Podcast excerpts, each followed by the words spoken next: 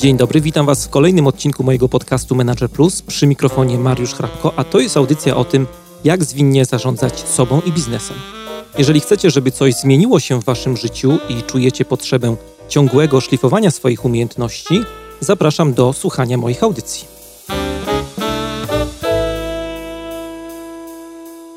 To jest podcast Manager Plus. Dzisiaj w audycji będziemy rozmawiali o temacie, który dotyczy zarządzania sobą lidera, a konkretnie o uzależnieniu od pracy. To jest taki temat przewodni, który wybraliśmy i jak sobie z tym uzależnieniem od pracy radzić. A w studiu w Krakowie moim i waszym gościem jest dzisiaj pan Robert Rutkowski, pedagog, psycholog, psychoterapeuta i specjalista właśnie od uzależnień. Witam pana bardzo serdecznie. Dzień dobry.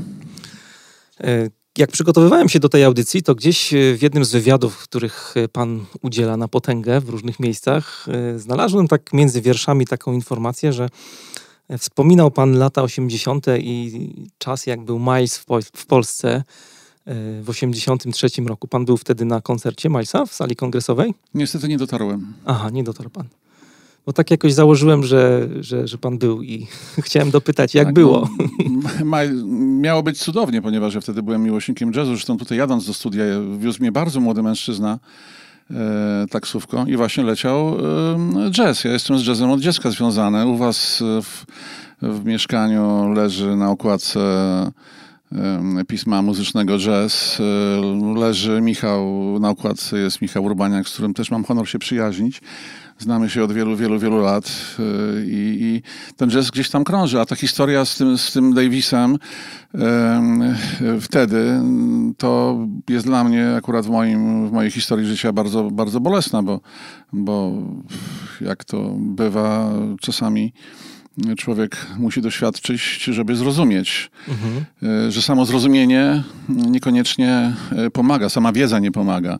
Akurat w tamte, tamten czas był dla mnie bardzo bolesny, bo, bo wtedy właśnie miałem okazję zmierzyć się ze swoimi słabościami, ze swoimi pęknięciami i zacząć doświadczać tego, co się nazywa wypełnianiem, utykaniem pakułami, ja to tak nazwałem trochę, trochę hydraulicznie, y, miejsc, które są pęknięciami.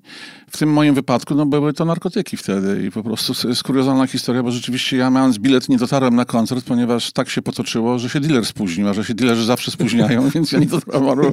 Nie, no widzi pan, ja się teraz tego śmieję, aczkolwiek to jest dramatyczna historia, bo przecież ja y, w tamtych latach... Y, Zdecydowałem się na leczenie w ośrodku zamkniętym, ponieważ moja obsesja była tak silna, że ja będąc byłym reprezentantem Polski w kosza, będąc mhm. chłopakiem dość inteligentnym, chodzącym do najlepszych szkół warszawskich, mających matkę nauczycielka, ojca dyrektora, będąc chłopakiem, który naprawdę sobie świetnie w życiu radził, nagle znalazłem się, można powiedzieć, na tym metaforycznym dnie.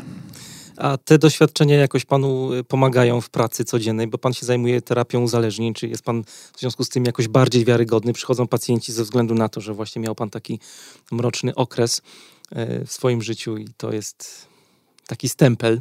No byłoby to zbyt proste, mhm. żeby to tak było bezpośrednie przełożenie, że ty żeś chłopie zaliczył upadek i teraz będziesz przed upadkiem chronił.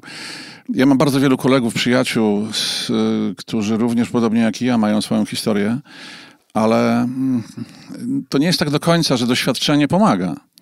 Ponieważ występuję w, w mojej branży. Ja jestem taką, taką osobą, która się certyfikowała, tam zrobiła sporo różnych uprawnień. Miałem, jak ja się śmiałem kiedyś, że przeszedłem przez wszystkie uzależnienia, łącznie od uzależnienia od pracy, łącznie z seksem. To wszystko jest opisane w mojej pierwszej książce, Oswoić narkomana, w książce Pułapki, Pułapki Przyjemności. To już jestem takim dojrzałym, można powiedzieć, mędrcem, który z takiej pozycji praktyku, praktykującego psychoterapię patrzy na życie. Ale no, bliskie mi to jest, co się dzieje z człowiekiem, który się zapomni. Gdy zapomnimy zajrzeć w siebie, gdy, gdy, gdy krótko mówiąc potraktujemy czy jakąś substancję, czy jakieś nasze zachowania, bo tu mówimy też o czymś, co się nazywa w tej mojej nomenklaturze zawodowej tak zwane uzależnienia behawioralne, a praca Pracoholizm może stać się uzależnieniem behawioralnym, podobnie jak zakupy mogą stać się uzależnieniem behawioralnym, czy seks, czy hazard. Yy, I wydawać by się mogło, są to takie białe uzależnienia, prawda? Bo, no bo nie ma żadnej substancji zewnętrznej, nie ma niczego, co demoluje nam yy, zdrowie fizyczne, ale okazuje się, że to nie do końca, ponieważ nasz mózg naprawdę wpada w taką obsesję, że ja miałem w gabinecie ludzi uzależnionych od chociażby pracy. Wczoraj zresztą w gabinecie miałem chłopaka. Mówię chłopaka, bo ja mam pięćdziesiąt pięć lat, jak do mnie przychodzi czterdziestolatek, to, to dla mnie to jest chłopak. Zresztą strasznie fajny mężczyzna, który... który to był... Rozmawia pan z chłopakiem teraz. To ja, to, to, to, to ja rozmawiam z chłopakiem, zresztą jesteśmy per pan pani, więc jakby mówię do niego per pan, natomiast hmm. facet jest tak nieprawdopodobnie uzależniony od, od notowań giełdowych, że on jest, on, on, on nie potrafi się wylogować. Jest cały czas podpięty pod, pod system. Mhm. No właśnie, odpowiedział pan trochę na, na pytanie, które chciałem zadać. Kogo pan leczy? Bo z tego, co, co wiem, to różne osoby przychodzą, ale właśnie jak duży procent to są osoby uzależnione od pracy? Czy w ogóle ludzie dostrzegają taką... Ja, ja tutaj troszeczkę m, tak się zatrzymuję na tym słowie, że ja leczę, bo ja bardziej bym, bym wolał określenie, y, że ja towarzyszę w leczeniu. Ja m, moderuję pewne procesy, które nie zaistnieją, jeżeli mój pacjent nie będzie chciał w te procesy wejść. Czyli ja nie, wywi- nie wywieram presji i ja nie pokazuję tam idź. Tutaj siedzi w fotelu mądrala i palcem pokaże, masz tam iść. Ja robię trochę inaczej, ponieważ no, odwołał się pan do mojego doświadczenia, więc no, ja mam do tego duży dystans, już ponad trzydziestoletni, więc, więc jakby... Mm, nie ma czegoś takiego jak wstyd, bo ja to wszystko już przerobiłem w swoich y, dwóch terapiach. I nie przyjmuję roli mądrali, który pokazuje palcem, gdzie ma klient iść, tylko mówię, chodź tutaj, gdzie ja jestem. Zapraszam ciebie tutaj. I mówię, dlaczego warto tu przyjść. A to miejsce, w którym ja jestem, to jest miejsce równowagi yy, i pewnej harmonii, yy, która jest związana z tym, że yy, cały problem dzieje się wtedy, kiedy nie mamy yy, spokoju umysłu. I takim stanem poprzedzającym spokój umysłu jest jasność umysłu. Jeżeli człowiek ma mózg przepełniony oczekiwaniem na kolejną dawkę whisky z lodem, która za chwilę się pojawi, nawet tego wieczoru, czy mając żonę, dwójkę dzieci i pozornie wspaniałe, udane życie, gdzieś tam z tyłu głowy siedzi Mariola, którą poznał na zjeździe integracyjnym. I ta Mariola po prostu jawi mu się jako najbardziej demoniczna flama w jego życiu. I ona po prostu no, powoduje, że chłopakowi włosy jakby na głowie stają dęba z wrażenia, bo on oczekuje tej właśnie heroiny w jego mózgu. No to to nie jest spokój umysłu. I mówiąc o y, pracy, bi- o, o biznesie, to na takim y, gruncie żaden biznes się nie uda. Żaden. Obojętnie, czy jest to prezes dużej korporacji, którego mam teraz przed oczami właśnie w takiej, w takiej konfiguracji, czy jest to chłopak, który prowadzi trzy warzywniaki. On nie ogarnie całości, bo to wzbudza niepokój, lęk, podwyższony poziom kortyzolu i rozproszenie, a biznes wymaga skupienia. Teraz jest taki, taka moda trochę, o którą chciałem zaczepić a propos właśnie pracoholizmu. Kiedy to się zaczyna tak naprawdę. Mam taką znajomą, która no właśnie ma dwójkę dzieci, pracuje w dużej organizacji, w banku i no, opowiadała mi, że jej życie, jej dzień wygląda w ten sposób, że no wraca w miarę regularnie po pracy gdzieś tam po siedemnastej. Życie rodzinne wycisza się koło dwudziestej drugiej. No i wtedy pierwsze, o czym myśli, co robi, to jest wyjmuje laptopa i zaczyna pracować tak gdzieś do wpół do dwunastej. I tak koło dwunastej idzie spać i tak mniej więcej jej dzień wygląda, tak. Ma takie swoje rytuały. Chciałem zapytać właśnie, czy, czy to już jest oznaka, że coś z, tym, z tą pracą, podejściem do pracy jest nie tak, czy może no właśnie próbuje nadgonić cały czas? To już nawet nie jest oznaka, to już nawet nie jest symptom, to już świst w uszach, odgłos przy zjeżdżaniu z wielką prędkością po równi pochyłej. To mówię, to już nie jest etap początkowy, to już jest ten taki, można powiedzieć, pełne zaawansowanie. Wczoraj mój wspomniany tutaj yy, klient, który, który, który prowadzi interesy na giełdach światowych, yy, on zakomunikował mi, że jedzie w pewne miejsce na kuli ziemskiej na tydzień urlopu. Ja mówię, rozumiem, że zostawia pan yy, laptop i nie będzie pan się w recepcji hotelowej pytał o Wi-Fi. On się spojrzał na mnie z, z autentycznym przerażeniem. On mówi, ale jak to? Ja mówię, no chyba nie chce pan być oszustem urlopowym. Kim? Oszustem urlopowym. Trzy czwarte moich klientów to są oszuści urlopowi, którzy rzucają rodzinie,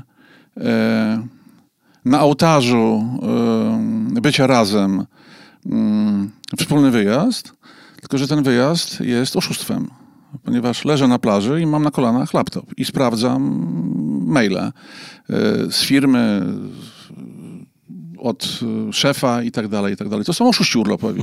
Ten urlop po prostu, to biuro y, tylko zmienia adres na czas pobytu w innej części świata. Natomiast człowiek tak naprawdę, chcąc pamiętać o tym, jak to funkcjonuje, to warto pamiętać, że tam jesteśmy, gdzie są nasze myśli. Ja na przykład teraz jestem w Krakowie fizycznie. Jestem w fantastycznym miejscu. Naprawdę ja kocham Kraków i to nie jest jakaś kurtu, kurtuazja warszawiaka, który tutaj się próbuje Krakusowi w jego, w jego mieście podlizać. Ja po prostu lubię ten klimat. Ja jestem y, taki trochę młodopolski. Mnie w ogóle jakby klimaty y, literackie, teatr, mnie to pasjonuje i zawsze pasjonowało. Nawet kiedy byłem y, w tej swojej takiej czarnej otchłani w latach osiemdziesiątych, zawsze mnie interesował teatr i, i literatura i zawsze patrzyłem pożądliwie na Kraków. Y, natomiast moja głowa jest w Warszawie. Jest obok Rafała, który ma siedem miesięcy, skończył przedwczoraj Rafał siedem miesięcy, jest, jest owocem miłości mojej i mojej żony. Między nami jest tyle lat różnicy, że, że udało nam się, mnie, poważnemu mężczyźnie, mieć, mm-hmm. mieć kolejnego potomka, bo różnica, jak ostatnio byłem w jednym w, w radiu, to mnie ten redaktor też tak trochę, w żartach oczywiście, tak trochę obsiał, mówi, no to fajnie, to ty masz nieźle, bo między twoimi synami jest trzydzieści lat różnicy, bo ja mam dorosłego syna i mam Rafała, który ma dziewięć miesięcy. Rafał, o tyle się, on jest ważny w kontekście naszej rozmowy, dlatego, że on jest moim trenerem. On jest moim mistrzem w uczeniu mnie uważności. Jak pan wie, zajmując się biznesem, to już od lat sześćdziesiątych, kiedy Beatlesi zaczęli jeździć do, do Indii. Do Indii. No i ludzie jeżdżą do Indii, no po coś tam jeździmy, no bo tam jest ta formuła uważności, skupienia się na tym, co robię, czym oddycham, jak oddycham, co jem, co piję, e, formuła celebracji. No my żeśmy się troszkę pogubili, prawda? E, my w tej części świata mamy na wyciągnięcie ręki pewne narzędzia, ale po nie nie sięgamy, no bo świat oszalał troszkę. E, I takie dziecko e, malutkie pokazuje tak naprawdę, jakie my błędy, jakie błędy wykonujemy, bo pasja, z jaką on bierze coś i zaczyna się tym bawić, jest absolutnie y, filozoficzna. Y, przypomina mi się cytat z książki y, takiego duńskiego pedagoga y, Jespera Jula, który y, w swojej książce y, pod znamiennym tytułem Być mężem i ojcem pisze o, o swoich klientach, którzy mówią, że wydali dziesiątki tysięcy dolarów na bardzo drogie szkolenia. No właśnie, w Indiach, Tybecie, na wyspach, gdzieś tam na Oceanie Spokojnym, w ramach różnych szkoleń medytacyjnych i tak dalej. Natomiast ci sami ludzie mówią, że w momencie, kiedy spotkali na swojej drodze w odpowiednim momencie ojcostwo, to uświadomili sobie, że te wszystkie szkolenia nijak nie dały im tyle, co dało im obcowanie z własnym, z własnym dzieckiem. Więc ja mówiąc mm. dzisiaj, że jestem w cudownym Krakowie, to tak naprawdę moje myśli są w Warszawie, obok mojej żony i, i mojego dziecka. Ten temat, którego pan dotknął, e, maili i odpoczywania na urlopie, to jest też rzecz, o której chciałem porozmawiać. No nie dalej jak wczoraj, e, uśmiecham się teraz, ale pamiętam, dostałem taki autoresponder, jak wysyłałem ofertę do klienta i trochę się tak uśmiecham, ale to w sumie nie, nie ma się z czego śmiać właśnie. Pani, która jest asystentką w biurze zarządu, miała taki autoresponder, że jest na urlopie, ale stara się odpowiadać regularnie na maile i odbierać telefony. No i druga taka rzecz, która też a propos... Wizerunkowy strzał w stopę. Tak, no, naprawdę, ewidentnie. Tak. A druga rzecz to jest kwestia maili i es em esów, mhm. które szefowie nam wysyłają w weekendy. No, czytałem takie badania, które mówią, że w Stanach na przykład około trzydzieści procent menedżerów oczekuje wręcz od pracowników, że będą w maile czy es em esy odbierać od nich w sobotę czy w niedzielę, bo to jest takie narzędzie mało inwazyjne, prawda? To jest świetny przykład na istnienie dobra i zła. Bo ja mam też przykłady, bo oczywiście do mnie ludzie przynoszą cierpienie, ból, pogubienie, ale również przynoszą dobre praktyki. I te dobre praktyki trzeba wzmacniać. Ja, ponieważ pracuję przez Skype'a, ja mam klientów po całym świecie. Pracuję z Polakami, którym się powiodło, krótko mówiąc. Ja jestem prywatny gabinet, więc do mnie no, prywatnie ludzie się zgłaszają i mam część klientów po różnych naprawdę częściach świata, łącznie z Nowym Jorkiem, Londynem, Sztokholmem, czy nawet Reykjavikiem, a nawet w, mam klienta w, w Malezji, Polaka i w Australii. I t- czemu taki rozstrzał i co, co mi to daje? Po prostu wiem, że są miejsca, na przykład to, to teraz mam przed oczami mojego klien- moją klientkę z Berlina, której szef wyłącza komputer. On przychodzi i mówi, słuchaj, jest godzina siedemnasta, yy, idziesz do domu, odpoczywasz. Znaczy, to nie jest szaleństwo. Yy, ten gość dba o swój biznes. Ponieważ jeżeli widzi zaangażowanie, yy, to on wie, że ono będzie bardziej efektywne, jeżeli ta osoba będzie jakoś to równoważyć. Chociaż z tą równowagą, to powiem panu szczerze, tak między nami różnie bywa. Ponieważ ja mam też do czynienia z H R-ami i czasami, no ja głównie pracuję w gabinecie, ale czasami gdzieś tam jakieś firmy duże mnie zapraszają na jakieś, na jakieś spotkanie z, z zespołem. Gdzieś tam sobie po Polsce jeżdżę i mówiłem w pewnej dużej spółce giełdowej o równowadze, o harmonii, o tym, jak ważna jest ta dbałość. No i podchodzi do mnie pani z H R-u w przerwie, mówi, panie Robercie, niech pan tak nie przesadza z tą równowagą i harmonią. Bo wie pan, no bo tam, gdzie jest równowaga i harmonia, nie ma wyników. Więc to z tym to różnie bywa i trzeba się z tym liczyć. Ponieważ ja mam też z racji swojej przeszłości y, sportowej, byłem kiedyś przecież reprezentantem Polski w kosza w latach osiemdziesiątych. To jest taka historia dla mnie bardzo, jestem z niej dumny. Tak naprawdę ten sport też mi bardzo pomógł, bo ja e, dzięki temu, temu, co się nauczyłem w sporcie, e, też umiałem, kiedy upadłem, e, dźwignąć się, uderzyć pięścią w stół, bo e, często u moich e, pacjentów e, szukamy e, tak zwanego sportowego wkurzenia. Bo jest zwykłe wkurzenie, które działa jak granat, które rani wszystkich dookoła, łącznie z nami, to jest ta wściekłość, złość nieukierunkowana, mhm. która jest bezproduktywna i która często w biznesach, w firmach się pojawia. Jest złość, jest irytacja, jest wkurzenie, bezproduktywne.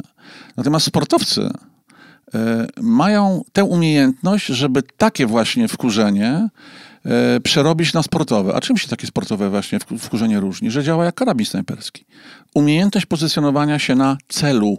Czyli umiem się w sobie zapiąć e, na zasadzie chociażby właśnie takiej złości. To ja wam jeszcze, z zaciśniętymi zębami, to ja wam jeszcze pokażę.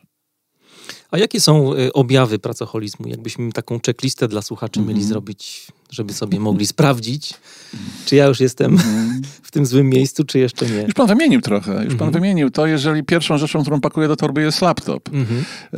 Y, to jest, kiedy ja sobie na jakimś tam portalu, czy gdzieś tam w jakimś biurze podróży się dopytuję, czy tam jest Wi-Fi. To już są sygnały pokazujące, że, że może być nie do, nie do końca fajnie. Tak naprawdę należałoby się w ogóle zastanowić, czym jest uzależnienie. I tutaj jakby tutaj jest pewien uniwersalizm, bo... No właśnie, czy to jest jakoś podobne? Tak, do... to jest bardzo podobne. Tutaj wcale nie trzeba jakiegoś podziału wielkiego robić, bo to, czy uzależniamy się... Może ja inaczej powiem. Człowiek się nie uzależnia ani od heroiny, ani od alkoholu, ani od kokainy, ani od seksu. Nie uzależnia się od leków, od pracy, hazardu, seksu, zakupów. Tylko od czego? Od przyjemności, którą dają te substancje lub te zachowania. Tu jest kluczowa przyjemność. A ta przyjemność już wymaga wnikliwszego przyjrzenia się, wnikliwszej analizy. Okazuje się, że mm, ta przyjemność bywa halucynacją. Ja jestem w Krakowie tutaj i mam jutro rano wystąpienie, stąd moja obecność na TEDzie, mhm. tutaj na A G H, Akademii Górniczo-Hutniczej, jest konferencja TEDa, gdzie mam właśnie wykład pod tytułem Pozory mylą, kiedy przyjemność staje się cierpieniem. O tym trochę rozmawiamy, bo przecież te wszystkie czynności, one mogą być przyjemne. Gdzie jest klucz? Kluczem jest teśmy my sami, bo te zachowania i te substancje, one same z siebie są bezpieczne. One dopiero się łączą z nami. Czyli z czym? Z naszym imieniem i nazwiskiem? Mało? Aha, zawód jeszcze jest ważny. No też jakoś tak mhm. za mało. To może marka samochodu, którym jeździmy. Niekoniecznie. To może jeszcze marka obu... Nie, to wszystko jest nieważne. Ważne jest to, gdzie mamy w naszej psychice y, niedoskonałości, pęknięcia, y, nieprawidłowości, które się pojawiły w naszym domu rodzinnym. Ja zawsze zadaję pytanie w gabinecie, która figura była ważniejsza w domu twoim? Mama, tata? A może żadna? A może oboje? Yy, I to jest pogłębianie. Natomiast odpowiedź jest konkretna. Człowiek tak naprawdę sam nigdy nie dowie się, że jest uzależniony. To musi być sygnał ostrzegawczy od przyjaciela, przyjaciółki, żony, kochanki, yy, pracodawcy. Ja mam też, miałem yy, i miewam yy, pracodawców odpowiedzialnych, którzy nie wywalają pracownika, kiedy on y, się uzależni od czegoś y, i nie dają mu szansy. Nie, oni wtedy dzwonią do Rutkowskiego i firma płaci faktury za tego pracownika. Natomiast ktoś by powiedział, no tak, ale no gdzie tam, jaki pracodawca będzie wysyłał na leczenie pracoholika? Przecież to jest w interesie pracodawcy. Otóż nie, to jest nieprawda. Bo jeżeli pracownik jest dobry i on pracuje na przykład w firmie, nie wiem, osiem, dziesięć lat, to w interesie pracodawcy jest nie, nie jest go wyżyłować. To nie jest taśma produkcyjna pod Mekongiem. To nie jest taśma gdzieś tam w Chinach. Tu chodzi o to, żeby ten człowiek się regenerował i dalej służył w firmie swoją y, koncepcyjnością, s, s, swoim rozumem. Więc y, trzy obszary się bada. Obszar związany z pracą, to jest sfera zawodowa. E, czy nie przesadzam? Czyli informacja, no jeżeli ja wychodzę ostatnio z biura, prawda, i ja, zam, i ja gaszę światło, bo takie mam informacje od moich pacjentów. Jeżeli ja jestem ostatni, a to pani jeszcze w pracy, bo już myślałem, że już pani wyszła. To jest od mojej klientki, która zawsze od portiera. Czyli w jej wypadku portier, który w, w, w, w tym pięknym, eleganckim biurowcu w centrum Warszawy, portier jest informacją zwrotną dla mojej klientki, e, która jest dyrektorem w bardzo poważnym banku. E, druga sprawa, e, w tym wypadku mąż. Kochanie, ty wiesz, że my w sobotę jedziemy do Pucka? Jakiego Pucka? To ty zapomniałaś. Czyli mąż tu jest informacją zwrotną. No i, no i pytanie, które w tym wypadku mąż yy, nagrał, to naprawdę my tutaj sobie tak troszeczkę humorystycznie to traktujemy, ale to jest dramat dla rodziny. Kiedy ten mąż, zresztą przesympatyczny człowiek, który, który był u mnie na sesji, bo to on pierwszy do mnie przedpowiedział, jak pomóc swojej, swojej partnerce yy, rozmawiać, informować. On nagrał siedmioletniej córki wypowiedź, yy, czy ja w tym tygodniu zobaczę mamę. Bo mama wychodzi do firmy, kiedy dziecko jeszcze śpi, bo ojciec się w tym wypadku zajmuje, także mamy pełną feminizację i, i mamy pełne jakby równouprawnienie w tym wypadku. Dziewczyna robi karierę, natomiast dzieci matki nie oglądają. To są już takie ekstremalne przykłady.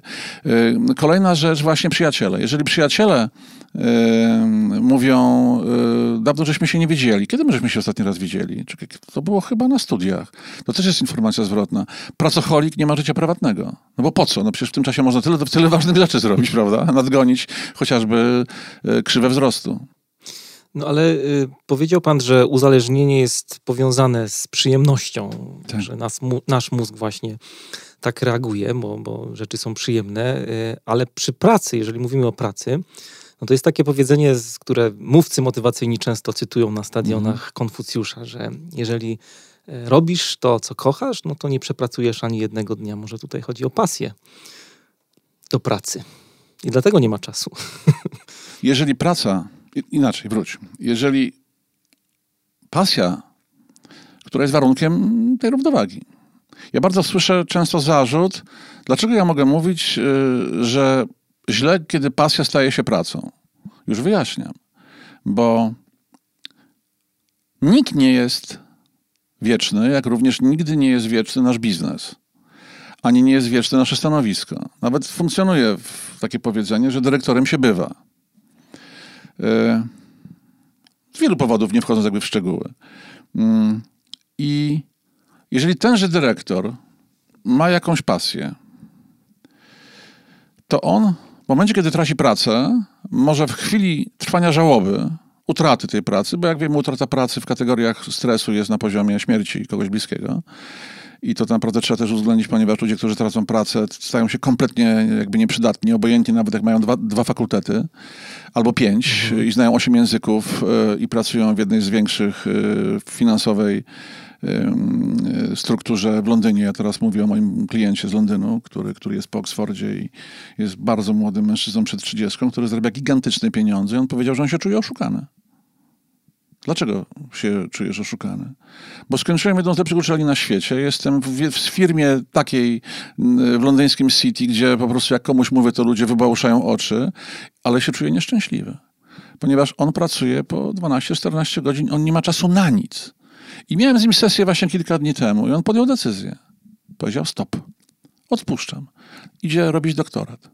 Wymiksowuje się z tej naprawdę bardzo inwazyjnej, dramatycznej struktury i to można by powiedzieć specyfika brytyjska. Akurat, akurat mi ten chłopak mówił o tym, że to była rozmowa jego z jego kolegą Amerykaninem, który kończył Columbia.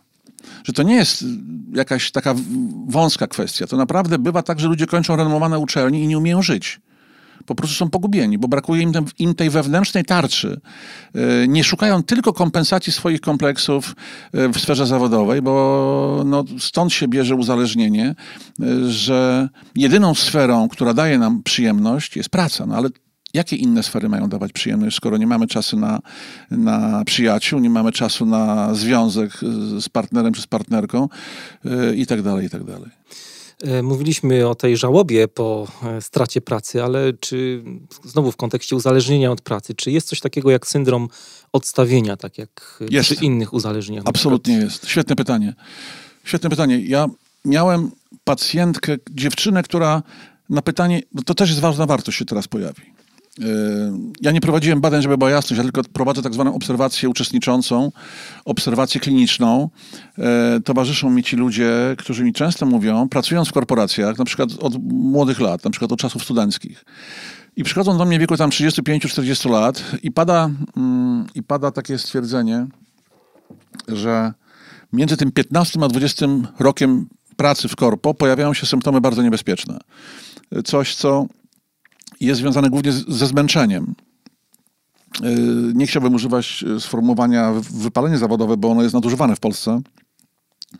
Niektóre symptomy wcale nie są, one, one, one nie świadczą o, o wypaleniu zawodowym. Mm. One bardziej świadczą o tym, że my nie umiemy odpoczywać. Yy, kompletnie. Jakby nie umiemy się regenerować, bo ciągle chcemy ten czas wypełnić bardziej twórczo, bo nam się wydaje, że jeżeli Nas, nasz szef nas pochwali i, i gdzieś tam dostaniemy oklaski, to to nam zrekompensuje wszystkie te trudy nieprzespanych nocy i braku kontaktu na przykład z rodziną. Natomiast jeśli chodzi o to, że pędzimy, gnamy obsesyjnie wręcz w, w tym kierunku, to to można powstrzymać tylko w jeden sposób. Posłuchać się kogoś bliskiego, kto jest dla nas ważny, kto mówi, przesadzasz. No nie ma innej drogi.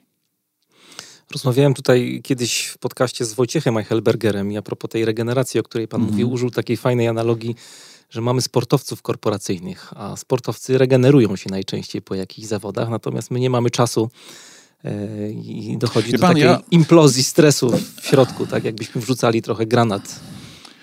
Wojtek jest moim mistrzem. To jest człowiek, na którego książkach ja się też uczyłem, mm. gdy byłem pogubiony, więc też miałem okazję Wojtka poznać. Znamy się y, y, dzięki uczestnictwie również w takiej Akademii Psychologii Przywództwa właśnie na, w Szkole Biznesu w Warszawie, gdzie ja również jestem wykładowcą. Mm-hmm. y, I ja nazywam tych ludzi jeszcze inaczej. To są dla mnie korporacyjni gladiatorzy. Ja to mocniej używam, ponieważ ja z tymi ludźmi pracuję w gabinecie.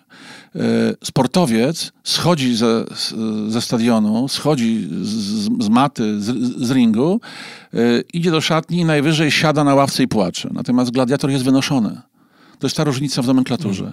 To są gladiatorzy korporacyjni, którzy naprawdę kończą żywot. Rzadko kto przeżywa bycie gladiatorem. To jest droga w jedną stronę. Mamy przed oczami e, walki na śmierć i życie i ten słynny Cezara gest, tak. e, kciuk w górę albo, albo w dół, więc ta sprawa mnie wcale e, nie napawa optymizmem, ponieważ my mamy coraz więcej wokół gladiatorów korporacyjnych, którzy mało tego, że nie umieją, to oni nie chcą odpoczywać, bo e, interpretują sobie kompletnie opacznie, na przykład to słynne carpe diem. To takie łapanie chwili dla tych ludzi, ży- żyć chwilą, to jest właśnie wycisnąć teraz tą cytrynę, tylko że na Boga, to ty jesteś tą cytryną. To nie ten biznes, to nie te pieniądze są cytryną, to ty jesteś tą cytryną i ty wyciskasz sam siebie. Powiedział pan w jednym z wywiadów takie słowa, które chciałbym, żeby pan trochę rozwinął e, tutaj dla słuchaczy, że przechodzenie z szefem na ty jest groźne. Dlaczego? Wspomniał pan wcześniej o tym y, molestowaniu, w cudzysłowie oczywiście, mhm. pracowników mailami. Trochę inaczej brzmi komunikat, weź tam ten maile, sprawdź, zobacz tam, co masz się tym zająć, a inaczej brzmi, czy zechciał pan by się tym zająć. Znaczy, jeżeli się do kogoś zwracamy mm, po imieniu, mamy mniejszy opór. Yy, więc jest to o tyle bardziej niebezpieczne dla yy, pracownika, yy, dlatego że yy, udajemy, znaczy to jest y, troszeczkę taka kreacyjna formuła, że my tacy tutaj bliscy, no jaka to jest bliskość, wie pan, to nie ma żadnej bliskości, blisko osoba pan ma w domu. Y, natomiast praca jest miejscem od zarabiania pieniędzy i bycia dobrym na tym podwórku. Natomiast jeżeli my y, uwierzymy w to, że prawdziwych przyjaciół mamy w pracy, cześć Karol, cze, cześć Mariola, jak tam weekend? Nie ma nic w tym złego, pod warunkiem, że jest równowaga, że mamy jeszcze Kazia i Agnieszkę w prawdziwej rzeczywistości, a nie tylko tej zawodowej. Natomiast wiele osób o delikatniejszej konstrukcji, troszkę bardziej pogubionych, z większymi deficytami, um, uważają, że skoro są po imieniu w pracy, to mają przyjaciół. I to jest tutaj właśnie to niebezpieczeństwo, że możemy ulec złudzeniu, że bycie po imieniu to jest jaka taka forma bliskości, yy, tylko że to jest... Fikcja. To jest absolutna fikcja i to, tu, tutaj nie ma oksytocyny, ponieważ oksytocyna jest hormonem prospołecznym i on się wydziela, kiedy na przykład y, czujemy do siebie jakąś sympatię. Na przykład jeżeli nas idea pcha. Y, ludzie, którzy na przykład stoją w kościele i trzymają się za ręce, śpiewają jakąś piosenkę, y, y, to oni naprawdę czują energię, czują, czują coś nieprawdopodobnego. Czy to są na przykład ludzie, którzy stoją na mitingu A O S-kim i trzymają się za ręce. Ale idźmy dalej, no, koncert jakiś tam, prawda? Ludzie stoją, zapalniczki gdzieś tam razem wspólnie śpiewają. No kurczę, no, kto nie był na koncercie, niech podniesie rękę. No przecież wszyscy kiedyś byliśmy na koncercie i nam łzy leciały po, po twarzy, kiedyśmy się wzruszali, obojętnie jaki to był gatunek muzyczny. Bliskość. Natomiast bliskość nie może być udawana. To, wie pan, jaka to jest przyjaźń, kiedy szef y, mówi do swojego pracownika y, y, w sposób taki właśnie ciepły, bliski, y, a później y, pod, postępuje z nim w sposób y, niecny. Traktując go jak po prostu mięso armatnie w tej firmie. Pan, to, to jest żadna przyjaźń. Więc to nie jest tak, że to jest warunek sine qua non, że tak się musi stać. Że to jest absolutnie konieczne, że to, każdy, kto przyjdzie po imieniu, już, jest, już ma przegrany. Nie. To jest kwestia y, dbałości o to, że to może być zagrożenie, ale w obu kierunkach, bo tak samo szef, który, no ilu, iluż, ja mam takiego dyrektora, który do mnie przychodzi, on jest miękki, mówiąc kolokwialnie, on jest miękki. On się daje bardzo łatwo manipulować, bo ma swoje deficyty. Y, nie wyniósł z domu rodzinnego wzmocnienia, tarczy w postaci bezwarunkowego m, akceptowania jego. Y, ojciec nie był tym, który potrafił wzmacniać swojego syna i, i chłopak jest dyrektorem i jest strasznie łasny na komplementy. No i przychodzi do niego, ty, ale ty się naprawdę genialnie wypadł na tej konferencji. Stary, to było fantastyczne. Słuchaj, ale wiesz, tak w kwestii formalnej, wiesz, bo ja bym chciał wolne na te trzy dni wziąć. Mhm. Prawda? Już jest też dla tego szefa jakieś to niebezpieczeństwo, więc to jest jakby na dwoje babka wróżyła. No to jest chyba taki trochę trend, który przyszedł ze Stanów do nas, że absolutnie właśnie mówimy tak sobie perty, bo pracowałem kilka lat właśnie w Niemczech, w korporacjach.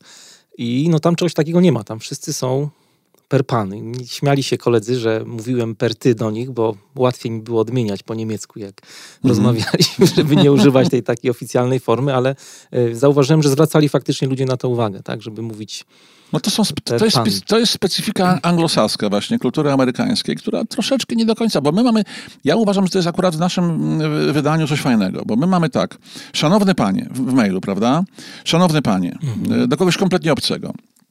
Później y, możemy przejść, na przykład y, pan Mariusz, pan Robert. Pan Robert, tak. Już my się znamy... Y, można powiedzieć, z tej rzeczywistości prawdziwej, bo żeśmy nawiązali kontakt mailowo, mm-hmm. gdzie ta formuła szanowny panie i tak dalej była, była taka no, pożądana w obu kierunkach, a teraz już się znamy i możemy sobie mówić panie Mariuszu, panie Robercie, bo tak mm-hmm. się pan do mnie zwraca. Mi się to podoba, mm-hmm. bo my teraz jesteśmy jakby po środku. Mm-hmm. No nie ma w kulturze anglosaskiej tego fenomenalnego właśnie złotego tak. środka, że nie jesteśmy już szanowny panie Mariuszu, to już jest taki, taki jakiś oksymoron troszeczkę, nie jesteśmy między szanowny panie, a nie, a nie jesteśmy jeszcze cześć Mariusz, cześć Robert, prawda? Tak, a może że będziemy. No, no, no zobaczymy, jak nam audycja pójdzie. Pójdziemy w jakim kierunku. Doceniajmy te takie tutaj z kręgu kulturowego polskiego takie smaczki, żeby mhm. nie za szybko, ta gra wstępna, żeby nie od razu jakby dochodzić do meritum. Tak. No a propos jeszcze przyjaźni, jak już pan wywołał ten temat też tak. w kontekście korporacji, to też no, mam taką obserwację, że korporacje tworzą trochę taki ekosystem, no nie wszystkie, ale na przykład mam kolegę menedżera, też jeden z takich czołowych banków w Polsce i oni mają, podlegają pod oddział hiszpański. Już jak pojechał do Hiszpanii, no to tam w zasadzie jest całe miasteczko stworzone dla pracowników i mają restauracje, mają przedszkole i, i tworzy się taka trochę bańka wsparciowa ze strony organizacji, żeby właśnie było tak jak w rodzinie trochę, nie? No, no właśnie, no to no, tak. Ale to jest taki klimat, który sprzyja. Aleje Jerozolimskie w Warszawie, miasteczko Orange.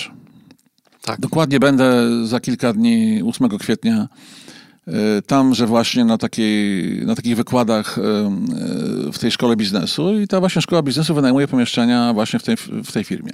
I to jest dokładnie to, o, o, o czym pan mówi, panie Mariusz. To jest to, o czym pan mhm. mówi. Tam jest...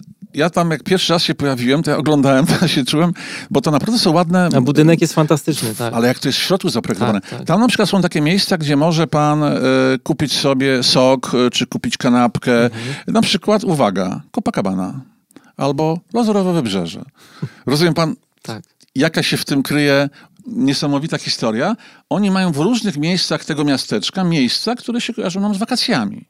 Czyli idę sobie na piętnaście minut swojej przerwy, wypijam sok pomarańczowy i zajadam jakieś ciasteczko i jestem w Copacabana. Czyli mój mózg dostaje jakby taki erzac, protezę taką. taką protezę, że jestem na chwilę na wakacjach.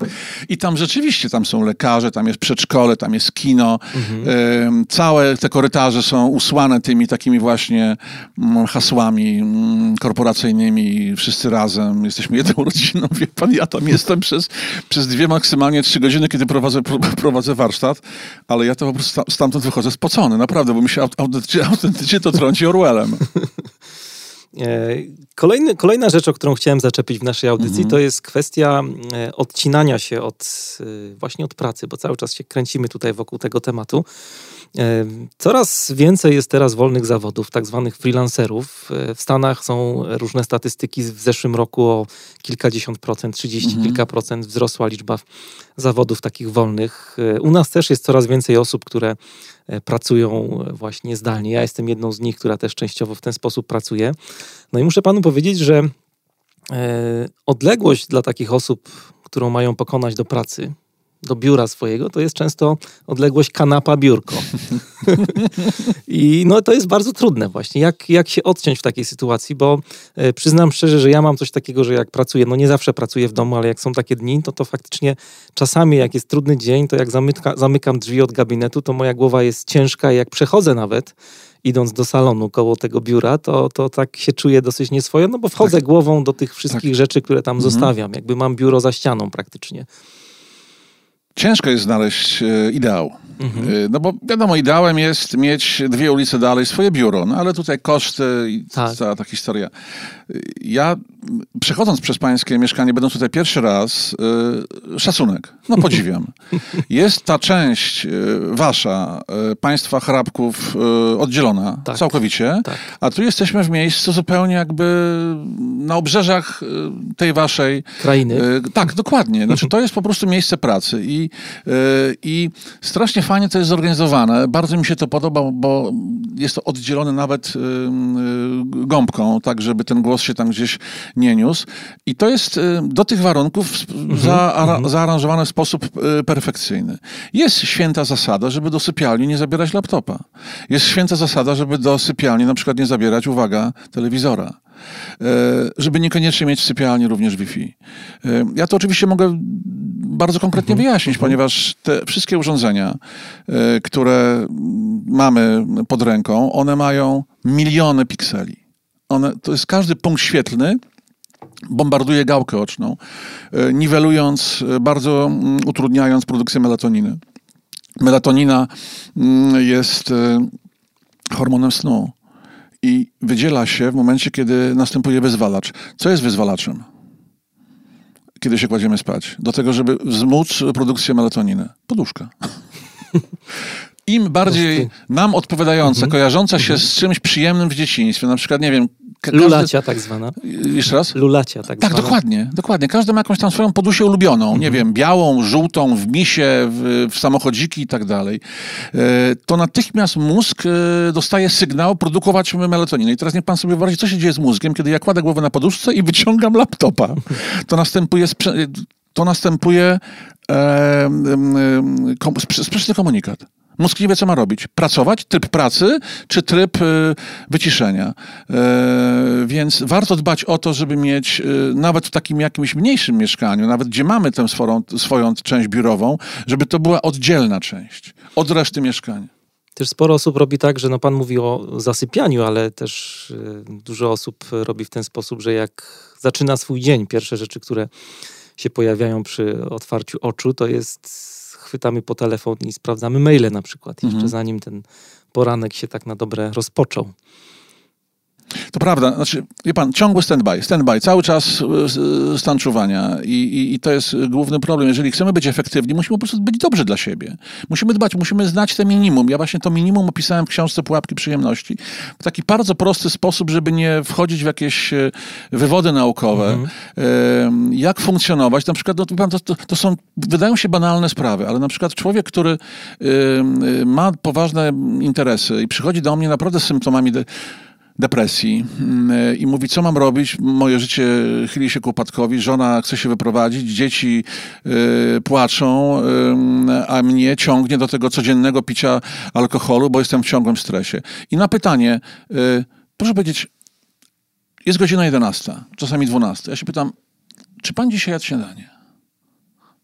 Patrzy na mnie gość w eleganckim garniturze, no jakie to ma znaczenie? To ma takie znaczenie, yy, szczególnie o której pan wstał. No wstałem o szóstej. I pan do jedenastej godziny nie zjadł śniadania. Wie pan, to już jest dowód na to, że człowiek się rozjeżdża, dlatego że nie, niezjedzenie w tak długim czasie posiłku powoduje to, że poziom kortyzolu zaczyna rosnąć bardzo niebezpiecznie, ponieważ organizm powinien dostać pokarm najpóźniej godzinę po obudzeniu się. Mhm. Dlatego że jeżeli po nocy organizm nie dostaje, nawet jak nie chcę zjeść, to mam zjeść banana, cokolwiek, żeby wypełnić delikatnie śluzówkę żołądka czymkolwiek, żeby przestać produkować informacje do mózgu, że jestem głodny. Bo to, co na przykład ja jestem biegający i też na konferencji biegaczowej w Centrum Olimpijskim w Warszawie kiedyś dowiedziałem się od bardzo mądrych ludzi, że masz pić dla wszystkich biegających menadżerów.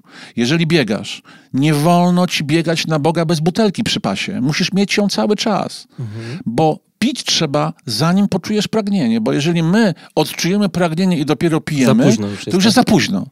Kiwa pan głową, pan wie, jakaś teoria. Po prostu należy uprzedzić, bo to już jest odwodnienie. Tak samo z jedzeniem. Chodzi o kortyzol. Moja żona się śmieje, która notabene jest dietetykiem.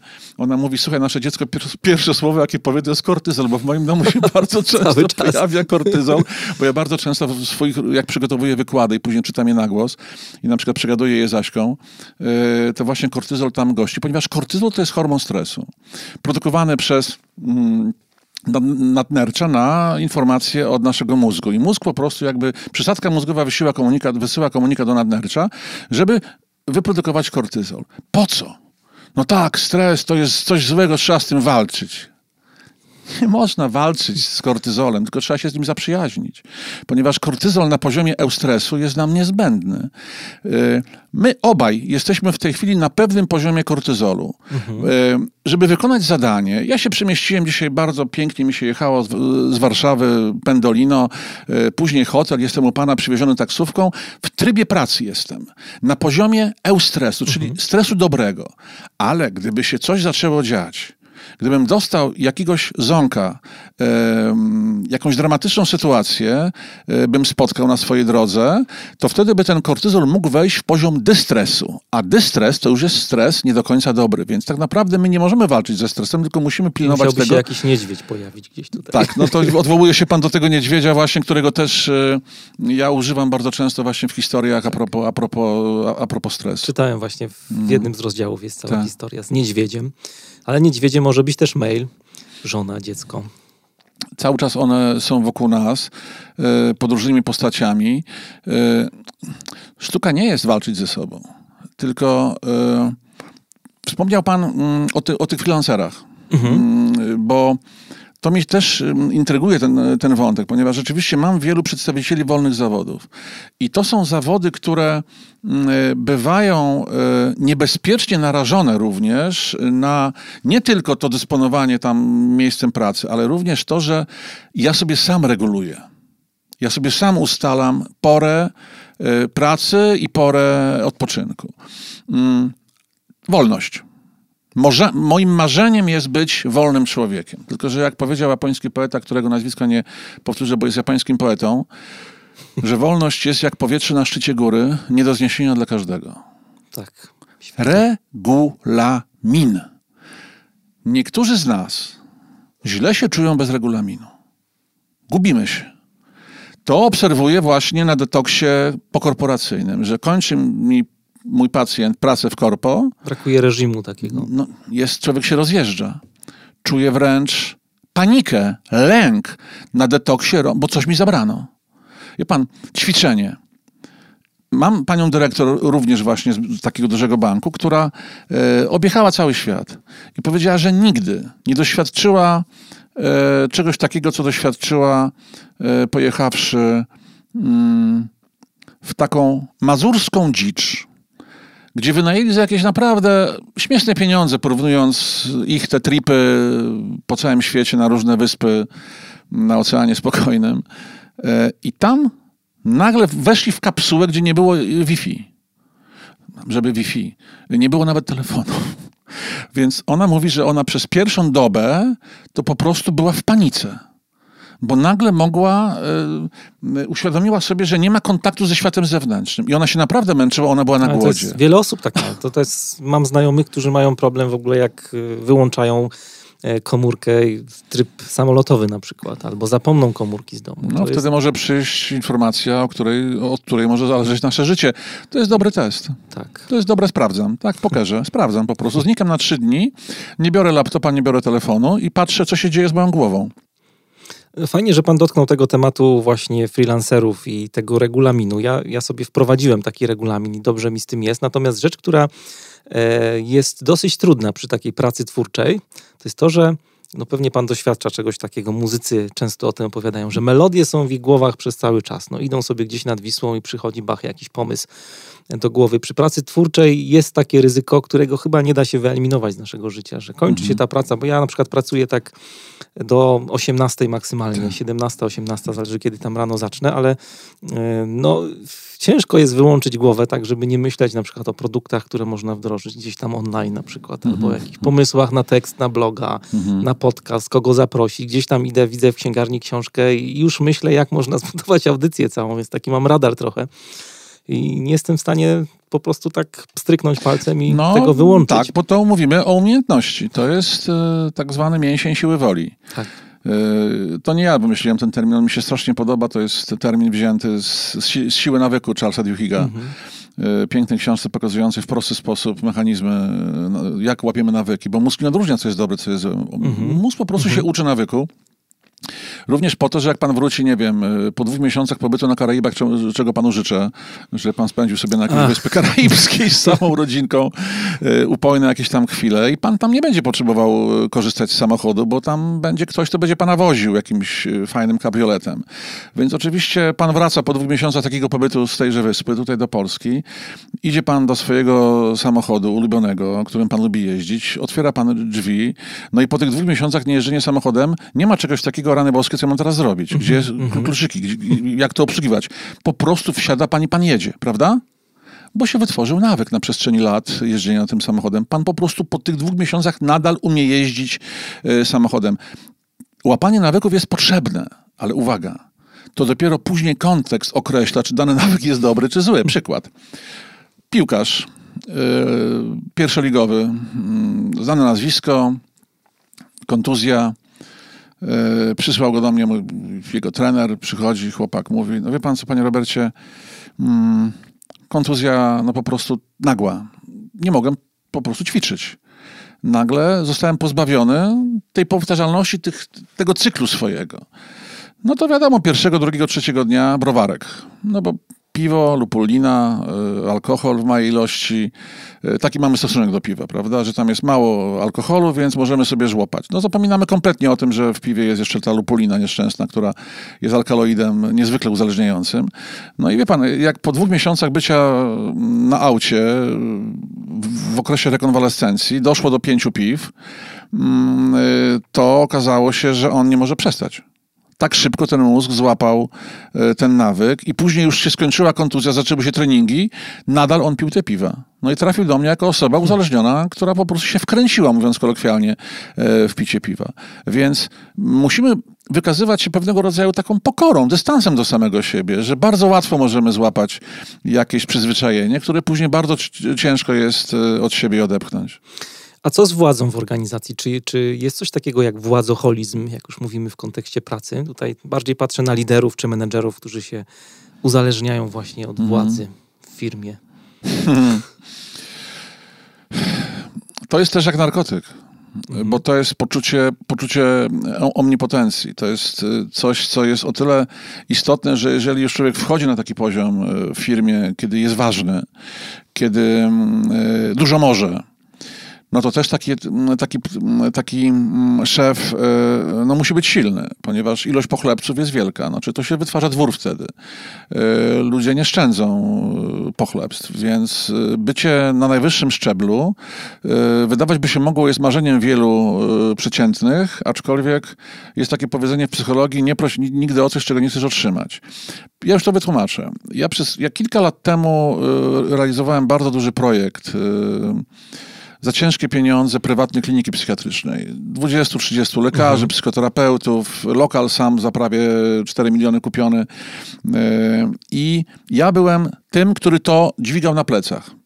Ja byłem tym, który to tworzył. Ja wniosłem know-how. Miałem wspólników milionerów, więc mhm. ja miałem poczucie, że ja muszę tutaj być bardzo kompetentny i się muszę wykazać. I wie pan, co, co, co było dla mnie najbardziej przerażające? Że w momentach, kiedy czegoś nie wiedziałem, ja nie miałem kogo się spytać. Po prostu. Nie było nade mną nikogo. I to jest to uczucie samotności, które w firmie jest przerażające.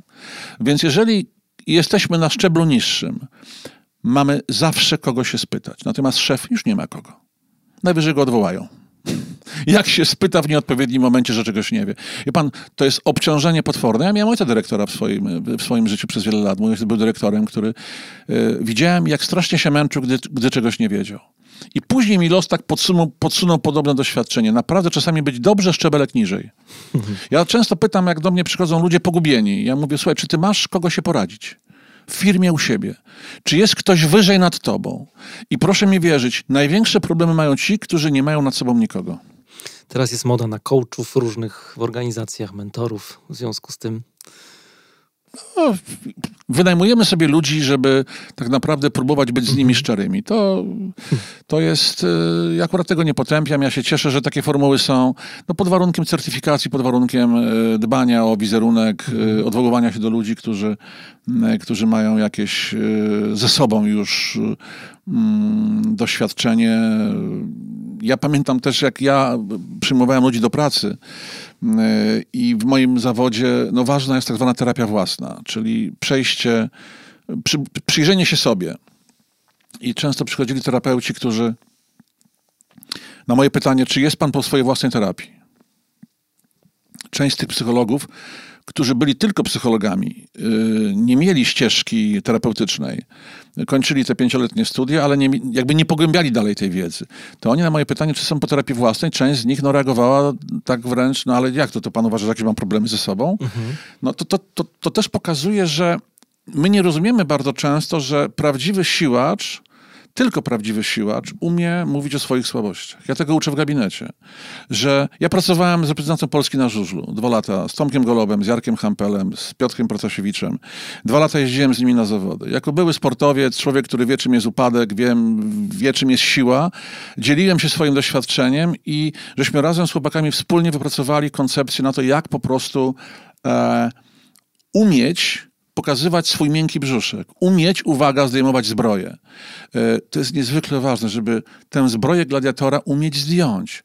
wy, wyluzować, odprężyć, bo bez tego człowiek bardzo szybko e, wyczerpie kredyt. Czyli żeby składać spadochron trochę. Dokładnie. Mhm. Bo jeżeli spadochron, wie pan, jest cały czas mhm. na plecach, to cały czas jest to myślenie o tym, czy on się otworzy. To jest po prostu ten lęk. Wspomnieliśmy dzisiaj kilka razy o pana książce Pułapki Przyjemności. Tak mi się skojarzyło, jak ją pierwszy raz zobaczyłem, z pułapkami myślenia Kahnemana. Hmm. Nie wiem, czy był związek jakiś. No niemniej jednak e, rozmawialiśmy dzisiaj przed audycją, że tak. książka będzie nagrodą w konkursie, który chcielibyśmy teraz e, głośno i z fanfarami ogłosić. E, o co chodzi? Co słuchacze będą musieli zrobić, żeby taką książkę, mam nadzieję, z autografem e, wygrać? To wprowadzę. Mhm. Często w gabinecie u mnie... Mm... Mój klient, mój pacjent y, odwołuje się do swojego zajęcia, mówiąc, że jest w pracy, idzie do pracy albo idzie do roboty. No, dla mnie jest to sygnał, że jak idzie do roboty, czyli gdzieś tam się pojawiają jakieś pęknięcia. Więc pytanie moje jest bardzo proste. Y, kiedy praca staje się robotą?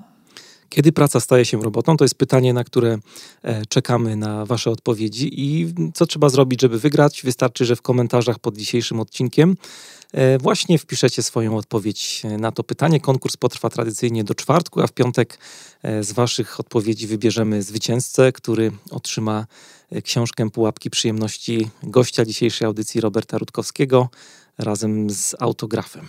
To jest podcast Manager Plus. Dzisiaj moim i waszym gościem był pan Robert Rutkowski, pedagog, psycholog, psychoterapeuta i specjalista od uzależnień. Panie Robercie, bardzo dziękuję za... Ja również bardzo za, dziękuję za, za zaproszenie i życzę wszystkim dobrego życia.